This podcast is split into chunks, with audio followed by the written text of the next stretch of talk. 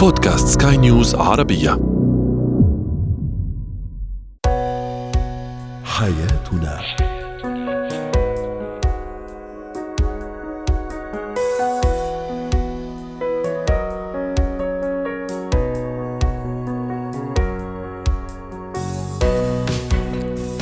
مستمعينا الكرام أهلا بكم معنا إلى حياتنا. فضاؤكم اليومي الذي يعنى بشؤون الأسرة وباقي الشؤون الحياتيه الأخرى والذي يمكنكم الاستماع إليه عبر منصة سكاي نيوز عربيه dot com slash podcast وباقي منصات سكاي نيوز العربية الأخرى. شاركونا على رقم الواتساب 00971 561 معي أنا آمال شاب. اليوم نتحدث عن الشريك المتسلط. من هو هذا الشريك؟ كيف نتعامل معه؟ ما الذي يجعله يتسلط؟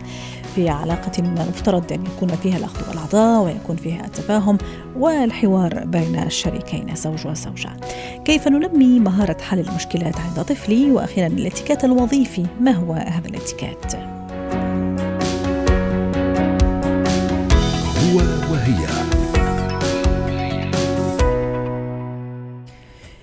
تبنى العلاقة الزوجية السليمة والصحيحة والناجحة على أساس الحوار الأخذ والعطاء بين الزوج والزوجة الحوار البناء أيضا في كل الأحوال. لكن ما الذي يجعل أحد الطرفين أحيانا متسلطا؟ شريكا متسلطا زوجا كان أم زوجة. هل لديه مفهوم خاطئ عن العلاقة الأسرية والزوجية؟ هل لديه مفهوم خاطئ عن الحب أصلا من الأساس؟ دعونا نتعرف على تفاصيل هذا الموضوع مع الدكتورة نهاية رماوي الاستشارية النفسية والأسرية ضيفتي العزيزة من عمان. أهلا وسهلا بالدكتورة نهاية. ما الذي يجعل أحد الأطراف طرف العلاقة الزوجية زوج أو زوجة شريكا متسلطا في علاقة مفروض أنه ما يكون فيها للتسلط أي وجود؟ مساء الخير امال زي ما حكيتي إنه الأصل في العلاقة الزوجية إنها تكون علاقة متزنة ما بتقوم فيها طرف باستنزاف طرف آخر.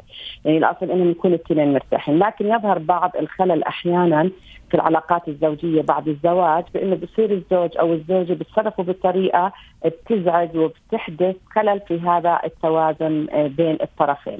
واحد من هاي الأشكال إنه يكون واحد من الشريكين متسلط يعني بيفرض رأيه. وهذا التسلط هو قد يبدأ بشيء اسمه تحكم وصولا إلى يعني أصعب حالاته واسوء حالاته اللي هي السيطرة الطاغية إنه يسيطر سيطرة كاملة على الشريك.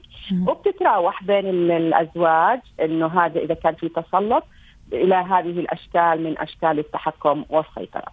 دكتورة هل لأنه هو هو بطبعه كذا شخصية متسلطة أم لا؟ لأنه أحيانا بنشوف أنه هذا الشخصيات الم يعني الزوج المتسلط أو الزوجة المتسلطة فقط مع الطرف الآخر يمارس هذا التسلط فقط على الشريك ليبين له أنه قوي وفي الحقيقة لا هو ضعيف ويعاني من عقدة ما عقدة نقص عقدة تفوق اللي هما كمان اثنيناتهم يعني وجهان لعملة واحدة. في حين مثلا نشوفه برا مع أصدقائه ومع صديقاتها لا عادية جدا تأخذ وتعطي في الكلام أو يأخذ ويعطي في الكلام. هي غالبا بيكون عندها نزعة على التسلط بس المكان اللي بصح لي أتسلط فيه بتسلط. آه. ما بقدر أتسلط فيه فبظهر بالشكل اللي بظهر عليه. آه في ناس بحبوا في العلاقة الزوجية لأنه عندهم خوف أحيانا من الترك أو خوف إنه تنهز صورتهم. آه. خوف إنهم إنه الشريك أو الطرف الآخر إنه يحس إنه هو ضعيف. فبصير يفرض سلطه وبيتعامل بطريقة فيها تسلط وفيها فرض أوامر وفيها تحكم حتى يظهر بالصورة اللي بده يظهر عليها. وكلها هاي بترتبط بالمعتقدات الخاطئة اللي بكونها الفرد من الطفولة لعند اللحظة اللي بيوصل فيها إلى ظهور مثل هذه السلوكات وهي الاضطرابات أحيانا في الشخصية.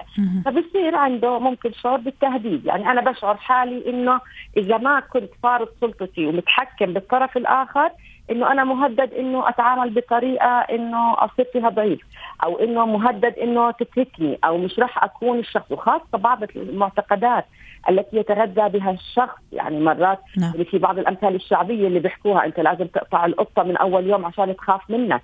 فهو بصير عنده معتقدات وسلوكات بده يفرضها حتى يفرض رجولته وسلطته. هذا بالنسبة للذكر. والأنثى أحيانا بتقول لك إذا أنت كمان فرضتي سلطته وتحكمتي فيه ومنعتيه يطلع انت هيك بتضمني انه ما يطلع برا وما يتزوج غيرك. فهي بعض المعتقدات اللي بتصير بصفة يعني من الطفولة واللي بنسمعها على أمثال شعبية.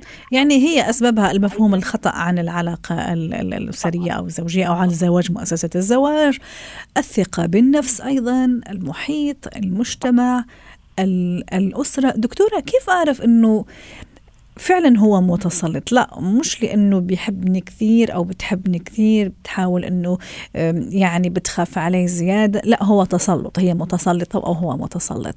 إيش هي ال ال ال الإشارات اللي اللي يعملها أو السلوكيات اللي يتصرفها بس أنا مش باخذه بالي أو مش واخذ بالي. هلا المتسلط هو بيكون مركز على حاجاته واهتماماته اهتماماته وصورته أمام الآخرين. م. يعني طب لما يكون مركز على هذه الأمور هو يغفل حاجات واهتمامات وصورة الطرف الآخر. بالتالي بصير يعمل تصرفات زي إنه بصير يتجسس على الشريك أو بصير مثلا يتحكم فيه أو يغضب أو ينتقده بشكل دائم. بصير يحاول يبعد شريك الناس عن شريكه عشان هو يتحكم بصورة أفضل. بصير يعزله عن الآخرين بصير يكون عنده نظرة لنقد الذات أو جلد الذات انه يحسس إنه هو دائما مخطئ. من منطلق إنه هو قد زي ما حكيت المعتقدات الخاطئة أو حقه بالتملك. أنا عندي حق إنه أنا تزوجت إنه هو أصبح ملكي. أو إنه من منطلق زي ما حكينا الخوف من التهديد أو حتى يشعر بالقوة. في أسباب نفسية تؤدي إلى مثل هذا السلوك. الشخص المتزن والسوي ما بتسلط أكيد يمكن بيكون في قوانين للأسرة في قواعد معينة بيتفق عليها الطرفين لكن لا تسمح لأي طرف بإنه ينتحل الحق بالتحكم بغيره دون أي تبرير. يعني بدون ما أبرر بدون ما أحكي ليش. فإذا كنت بدك تحس بإنه أنت تنزع لهذا السلوك بدك تنتبه ليس من حقك إنك أيوه كيف أنتبه دكتورة؟ كيف أقول stop كيف يعني يعني تطلع مني هذه الكلمة تصرفا أو أو كلاما لفظا إنه لا stop ترى اللي عم تمارسه أنت تسلط أو اللي عم تمارسيه أنت تسلط. تعال نتفق أو تعالي نتفق على قواعد وأسس جديدة متوازنة حتى آه، يعني تصلح هذا المؤسسة مؤسسة الزواج.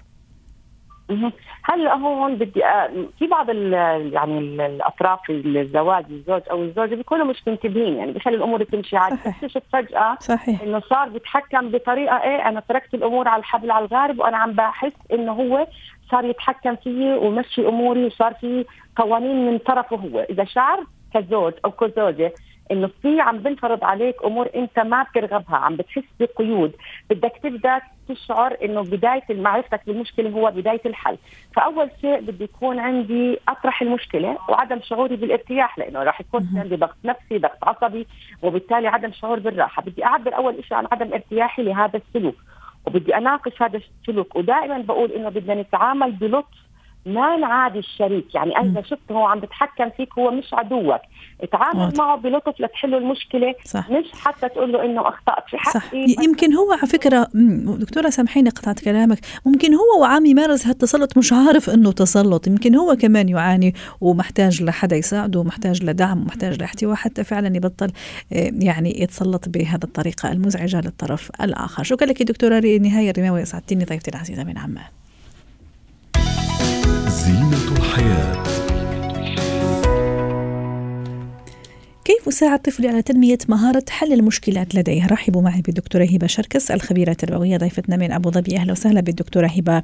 جرت العادة أطفالنا الصغار نحن نساعدهم في كل شيء سواء صغيرة أو كبير يعني هالأشياء خاصة في مرحلة الطفولة الأولى. باختصار للوقت ممكن أخاف عليه أخاف يعني ممكن يأذي نفسه فأروح أحل المشكلة مباشرة. كيف أعلم طفلي هذه المهارة؟ وما أقول أنه طفلي صغير وبكرة راح يتعلم لا أنمي فيه هذا المهارة. وطبعا أهم حاجة علشان انمي في طفلي مهارات حل المشكلات إن أنا أبدأ بالتحديات العادية الطبيعية بتاعت كل مرحلة م. يعني مثلا ابني الصغير اللي عنده سنتين ونص ثلاث سنين هو عنده رغبة في إنه يعتمد على نفسه بس لسه ما عندوش توافق عضلي عصبي فمش بالنسبة له مشكلة إن هو يلبس الحذاء مثلا. صح. مشكلة إنه ياكل ويوصل المعلقة مليانة لغاية بقه. دي بالنسبة له دي, دي المشاكل اللي عنده دي نوعية مشاكله. مشكلة إن هو يعمل كنترول على اللعبة بتاعته مش عارف يلعب بيها مش عارف يشغلها. ففكرة إن أنا في المرحلة دي أبدأ أعلم ابني الهدوء والتفكير المنطقي وأصبر أنا عليه وأديله وقت علشان ينمي المهارات الذاتية بتاعته أنا كده بعلمه ضمنيا حل المشكلات اللي هو بيواجهها. لما أبدأ كمان أعلم ابني الهدوء إزاي يسترخي إزاي يقدر ينظم مشاعره إن هو يفهم إن هو غضبان دلوقتي ويفهم إنه المفروض مثلا وقت الغضب إن أنت تسترخي المفروض إنك تلعب تتسلى بحاجة وبعد كده نيجي نحل المشكلة يعني ان, إن أنا أخليه يميز ما بين تهدئة الوضع الراهن وما بين حل المشكلة إن أنت الغضب مش هو اللي بيحل المشكلة لأن صحيح. أنا هنا بعلمه نظم مشاعرك الأول ونعمل كنترول عليها وبعد كده أقول له شفت انت لما بقيت هادي بقيت عارف تفكر إزاي؟ يلا جميل. بقى نبدأ نحل المشكلة واحدة إذا اذا أول نقطة تعليمه آه، اداره المشاعر. دعم فطرة الطفل في البحث عن حلول قديش مهم يا دكتورة؟ أحيانا فعلا الطفل لما يكون في خطر فطريا بروح بيدور على حلول بتلاقيني على طول بروح أركض أنا أعطيه الحل مباشرة جاهز في حين إنه هو كان ممكن كمان يلاقي حل للمشكلة. طبعا مشكلة صغيرة على قده اللي أكيد ما راح تجيب مشاكل ولا راح تأذيه. هو مهم جدا إن إحنا نسيب الأطفال يجربوا حلول مختلفة صح. طالما هذه الحلول غير مؤذية وغير خطرة. آه إن إحنا ندي وقت لأن هو أكبر حاجة بتخلينا نحل الولاد مشاكلهم إن إحنا دايما مستعجلين. فأنا لو عملتها هعملها في ثانية بس هو مثلا ممكن هيعملها في ثلاث دقائق فأنا عايزة اوفر الثلاث دقائق دي بس الثلاث دقائق دول هو اللي بيتعلم فيهم مهاره حل المشكلات فأنا ما خليتوش يكتسب المهارة فالاستعجال بتاع أولياء الأمور والخوف المبالغ فيه والحماية الزايدة دي كلها بتمنع إن هو يتعلم بالفطرة البسيطة. فهو مهم جدا إن أنا أسيب ابني يخوض تجارب. مهم إن أنا أسيبه يحل مشاكله. زي ما قلنا إن هو ياكل دي بالنسبة له تحدي ومشكلة. فمهم إن أنا أخليه يجرب مرة واثنين وثلاثة لغاية لما يتقن هذه المهارة. هو أيوة. كده يتعلم إن أنا قادر إن أنا أحل آه، مشاكلي. وكمان يكون ولادي دكتورة معلش موضوع ال ال هذا التجارب أو يعني يجرب أشياء ومشكلات كمان موضوع التفاعل الاجتماعي مع أصحابه مع أقرانه كمان راح يتعرف على مشكلات أخرى غير مشكلته هو اللي عم تواجهه ممكن زي ما تفضلتي ممكن أكل آه، مش عارف يلبس حذاء أو أنتم بكرامة ممكن زميل آخر كمان وقع مش عارف يقوم يعني عرفتي كيف؟ مشاكل أخرى في, في, في سنهم أكيد راح يتعرف عليها حتى ما يعرف أنه عنده مشكلة أو مشكلتين فقط لازم آه، يلاقي لهم حل. بيحلها صحيح. هو زي ما كنت لسه هقول ان إن نعم. مثلا ولادي وهم بيلعبوا مع بعض بتحصل ما بينهم مشاكل وهم بيلعبوا مع أصدقائهم بتحصل ما بينهم مشاكل. فإن أنا أجي أسأله إزاي ممكن نحل المشكلة دي؟ أسأله إيه اللي حصل؟ طب أنت تفتكر هو كان قصده إيه؟ طب أنت كان قصدك إيه؟ طب إزاي إحنا نقدر نحل المشكلة؟ الحوار وإن أنا أخليه هو يقترح حلول وحتى لو الحل اللي هو قاله مش مناسب أقول له طب تعالى نجربه ونشوفه هينفع ولا لأ أه. ففكرة إن هو يقترح حلول بنفسه وإن إحنا نجرب الحلول لغاية لما نكتشف إذا كانت هذه الحلول صالحة أو غير صالحة وواحدة واحدة يوصل هو للحل بدل ما اديله الحل الريدي ميد هو ده الطريقة الأسلم إن الطفل يتعلم يدير مشاكله ويحل مشاكله مش مشكلة إنه يغلط أديله مساحة خطأ آمنة نعم. أديله مساحة تجربة آمنة اديله مساحة ان هو ي... وحتى فشل آمن. ان أنا فشلت في حل المشكلة أقول له طب إحنا فشلنا في محاولة بس لسه قدامنا محاولات كتير. فازاي تقدر آه تلاقي حل تاني غير الحل الأولاني اللي جربته؟ رائع. آه، دكتورة هبة أكيد ومن دون شك في ألعاب لتنمية مهارات حل المشكلات عند الأطفال ويا ريت اليوم نركز عليها خاصة لأطفالنا اللي 24 ساعة في الآيباد وفي الألعاب الإلكترونية. أكيد نعم عندها فوائد من دون شك لكن كمان بالمقابل في ألعاب نسيناها كأباء كأمهات كناس متخصصين تربويين. نرجع ننوه عليها في كل مرة أنه كثير مهمة وفعلا تنمي مهارات حل المشكلات عند الأطفال. شو هي هالألعاب؟ والله في ألعاب يعني أبسط الألعاب الاستغماية ان الطفل بيختفي واصحابه بيدور على واحد بيدور على باقي الأصدقاء. ما هو كده محطوط في مشكله إنه مش لاقي أصحابه وان هو احتمال يفضل هو دايما اللي, اللي بي يعني اللي بيبحث عن الآخرين. فدي في حد ذاتها مشكلة ولازم يفكر طب هما متعودين يستخبوا فين؟ طب متعودين يجروا في أنهي اتجاه؟ طب أنا سمعت صوت الخطوات منين؟ فالألعاب الحركية بتنمي مهارات حل حل المشكلات. كمان الألعاب مثلا زي السودوكو زي البازل. ال dominoes زي ال puzzles كلها ألعاب اللي هي فيها تركيب حاجات مع بعض زي ال puzzles أو زي ال dominoes إن هو لازم يفكر لو أنا معايا البطاقة دي أنزلها ولا أدور على اللي فيها دوس أكتر أو نقاط أكتر علشان ما اختارش فاي كل الألعاب اللي الأطفال بيلعبوها بيبقى دايما اللعبة بيبقى فيها تحدي وهو لازم يحله يعني صح. فيها مشكلة وحل. وعلى فكرة ونضرب فيها عصفورين بحجر واحد يعني راح ننبسط راح نضحك راح نمرح خاصة إذا كانت تشاركية. وفي نفس الوقت فعلا راح نشغل دماغنا يعني ك, ك... يعني كطفل فعلا يشغل دماغه إذا الشطرنج كمان من ال من ال من ال من الأشياء المفيدة جدا الشطرنج لعبة الشطرنج لعبة المتاهة كمان. كل ما كبر كل ما كبر الطفل لعب وعلى فكرة حتى في الألعاب الإلكترونية في ألعاب بتعتمد على حل المشكلات آه زي مثلا ستيل بوب بيلعبوا بيها والمفروض يلاقي باب ويخرج منه ويجمع أشياء وكذا. اللي هي الألعاب الخاليه من العنف اللي فيها حل المشكلات أو في تحدي وتفكير ولغز وهو لازم يحله. الأهم من كده إن أنا لما الطفل يقع في مشكلة حقيقية في الحياة إن أنا اريليت أو أربط أقول له أنت بتعرف تحل مشكلة اللعبة اللي هي صعبة ومصممة انها ناس كبار. سهل قوي إن أنت تعرف تحل مشكلة صغيرة في حياتك. إن أنا أقول له إن المهارتين دول مرتبطين ببعض واربطهم نعم. ببعض واعزز ثقة الطفل بنفسه لأنه بيتغلب على تحدياته في اللعب فأنت هتعرف تتغلب على تحدياتك في الحياة. فأنت وأنت بتلعب السغمايه اخترت مكان ما يخطرش على بال حد. فأنت كمان وأنت في حياتك هتعرف تلاقي أفكار ما تخطرش على بال حد وأفكار إبداعية. فربط اللعب بالحياة بالواقع برضه من الحاجات المهمة قوي إن الأهالي يعملوها عشان يعززوا مهارات حل المشكلات عند الولاد. شكرا لك دكتورة هبة شركس ضيفتي العزيزة من أبو ظبي وأتمنى لك أوقات سعيدة.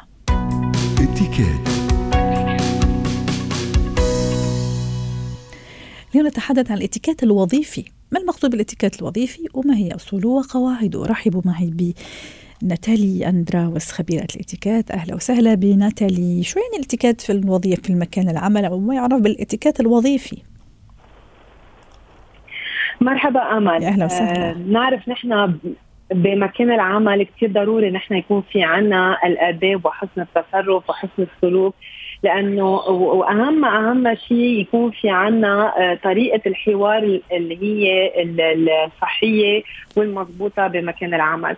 آه، من هون إنه آه، هذا الشيء رح يأثر نحن على مسيرتنا المهنية. إذا نحن في عنا الآداب اللازمة هذا الشيء رح يساعدنا نحن إنه نترقى ونحن نتطور ونحن نكون محبوبين أكثر وممكن هذا الشيء حتى كمان بكثير من المحلات يخلينا كمان نحصل على جوده بالمعاش.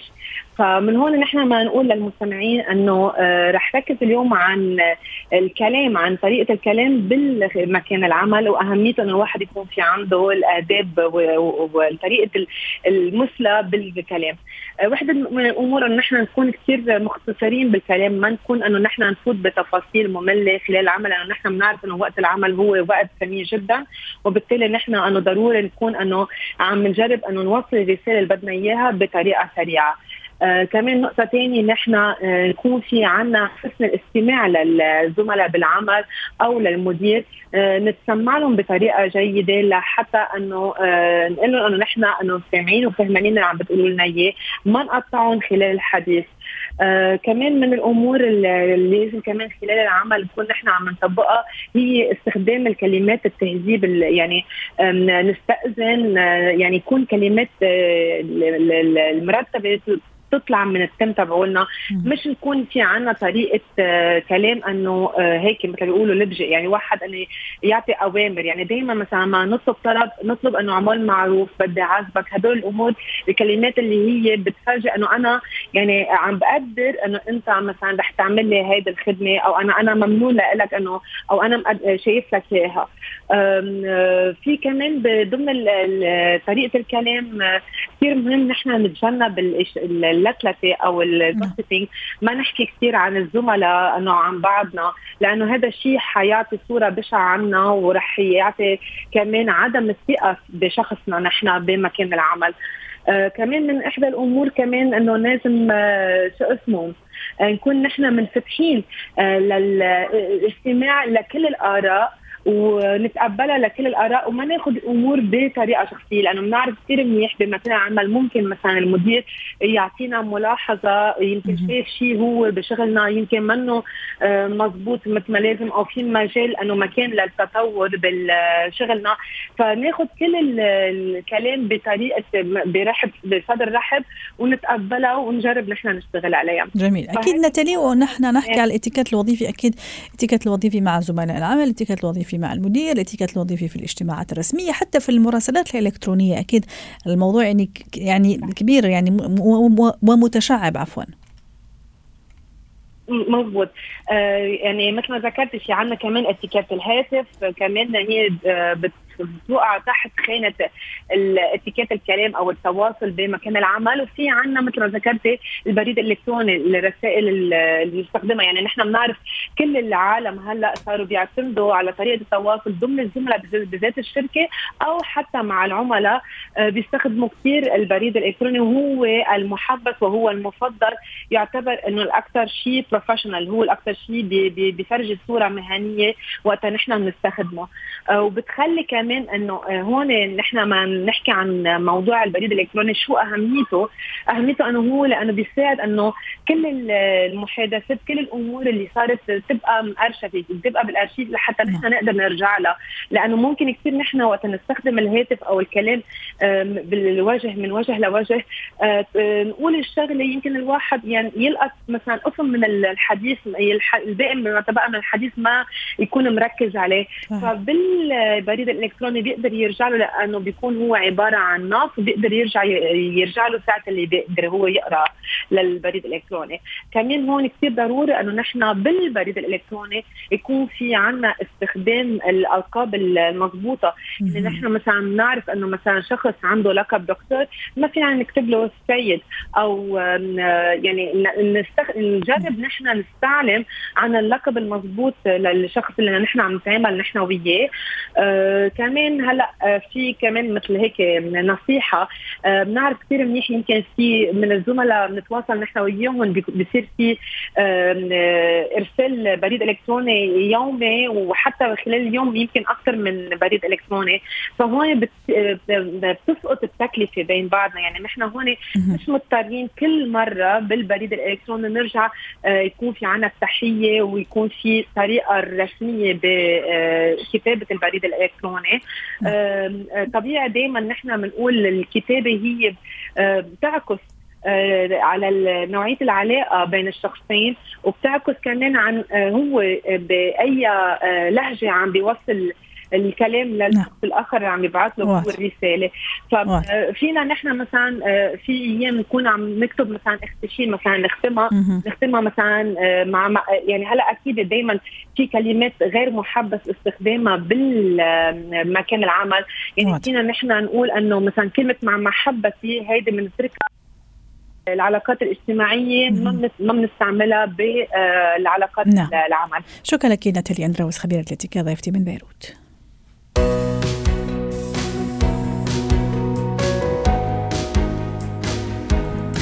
ختام حلقة اليوم من حياتنا. شكرا لكم وإلى اللقاء.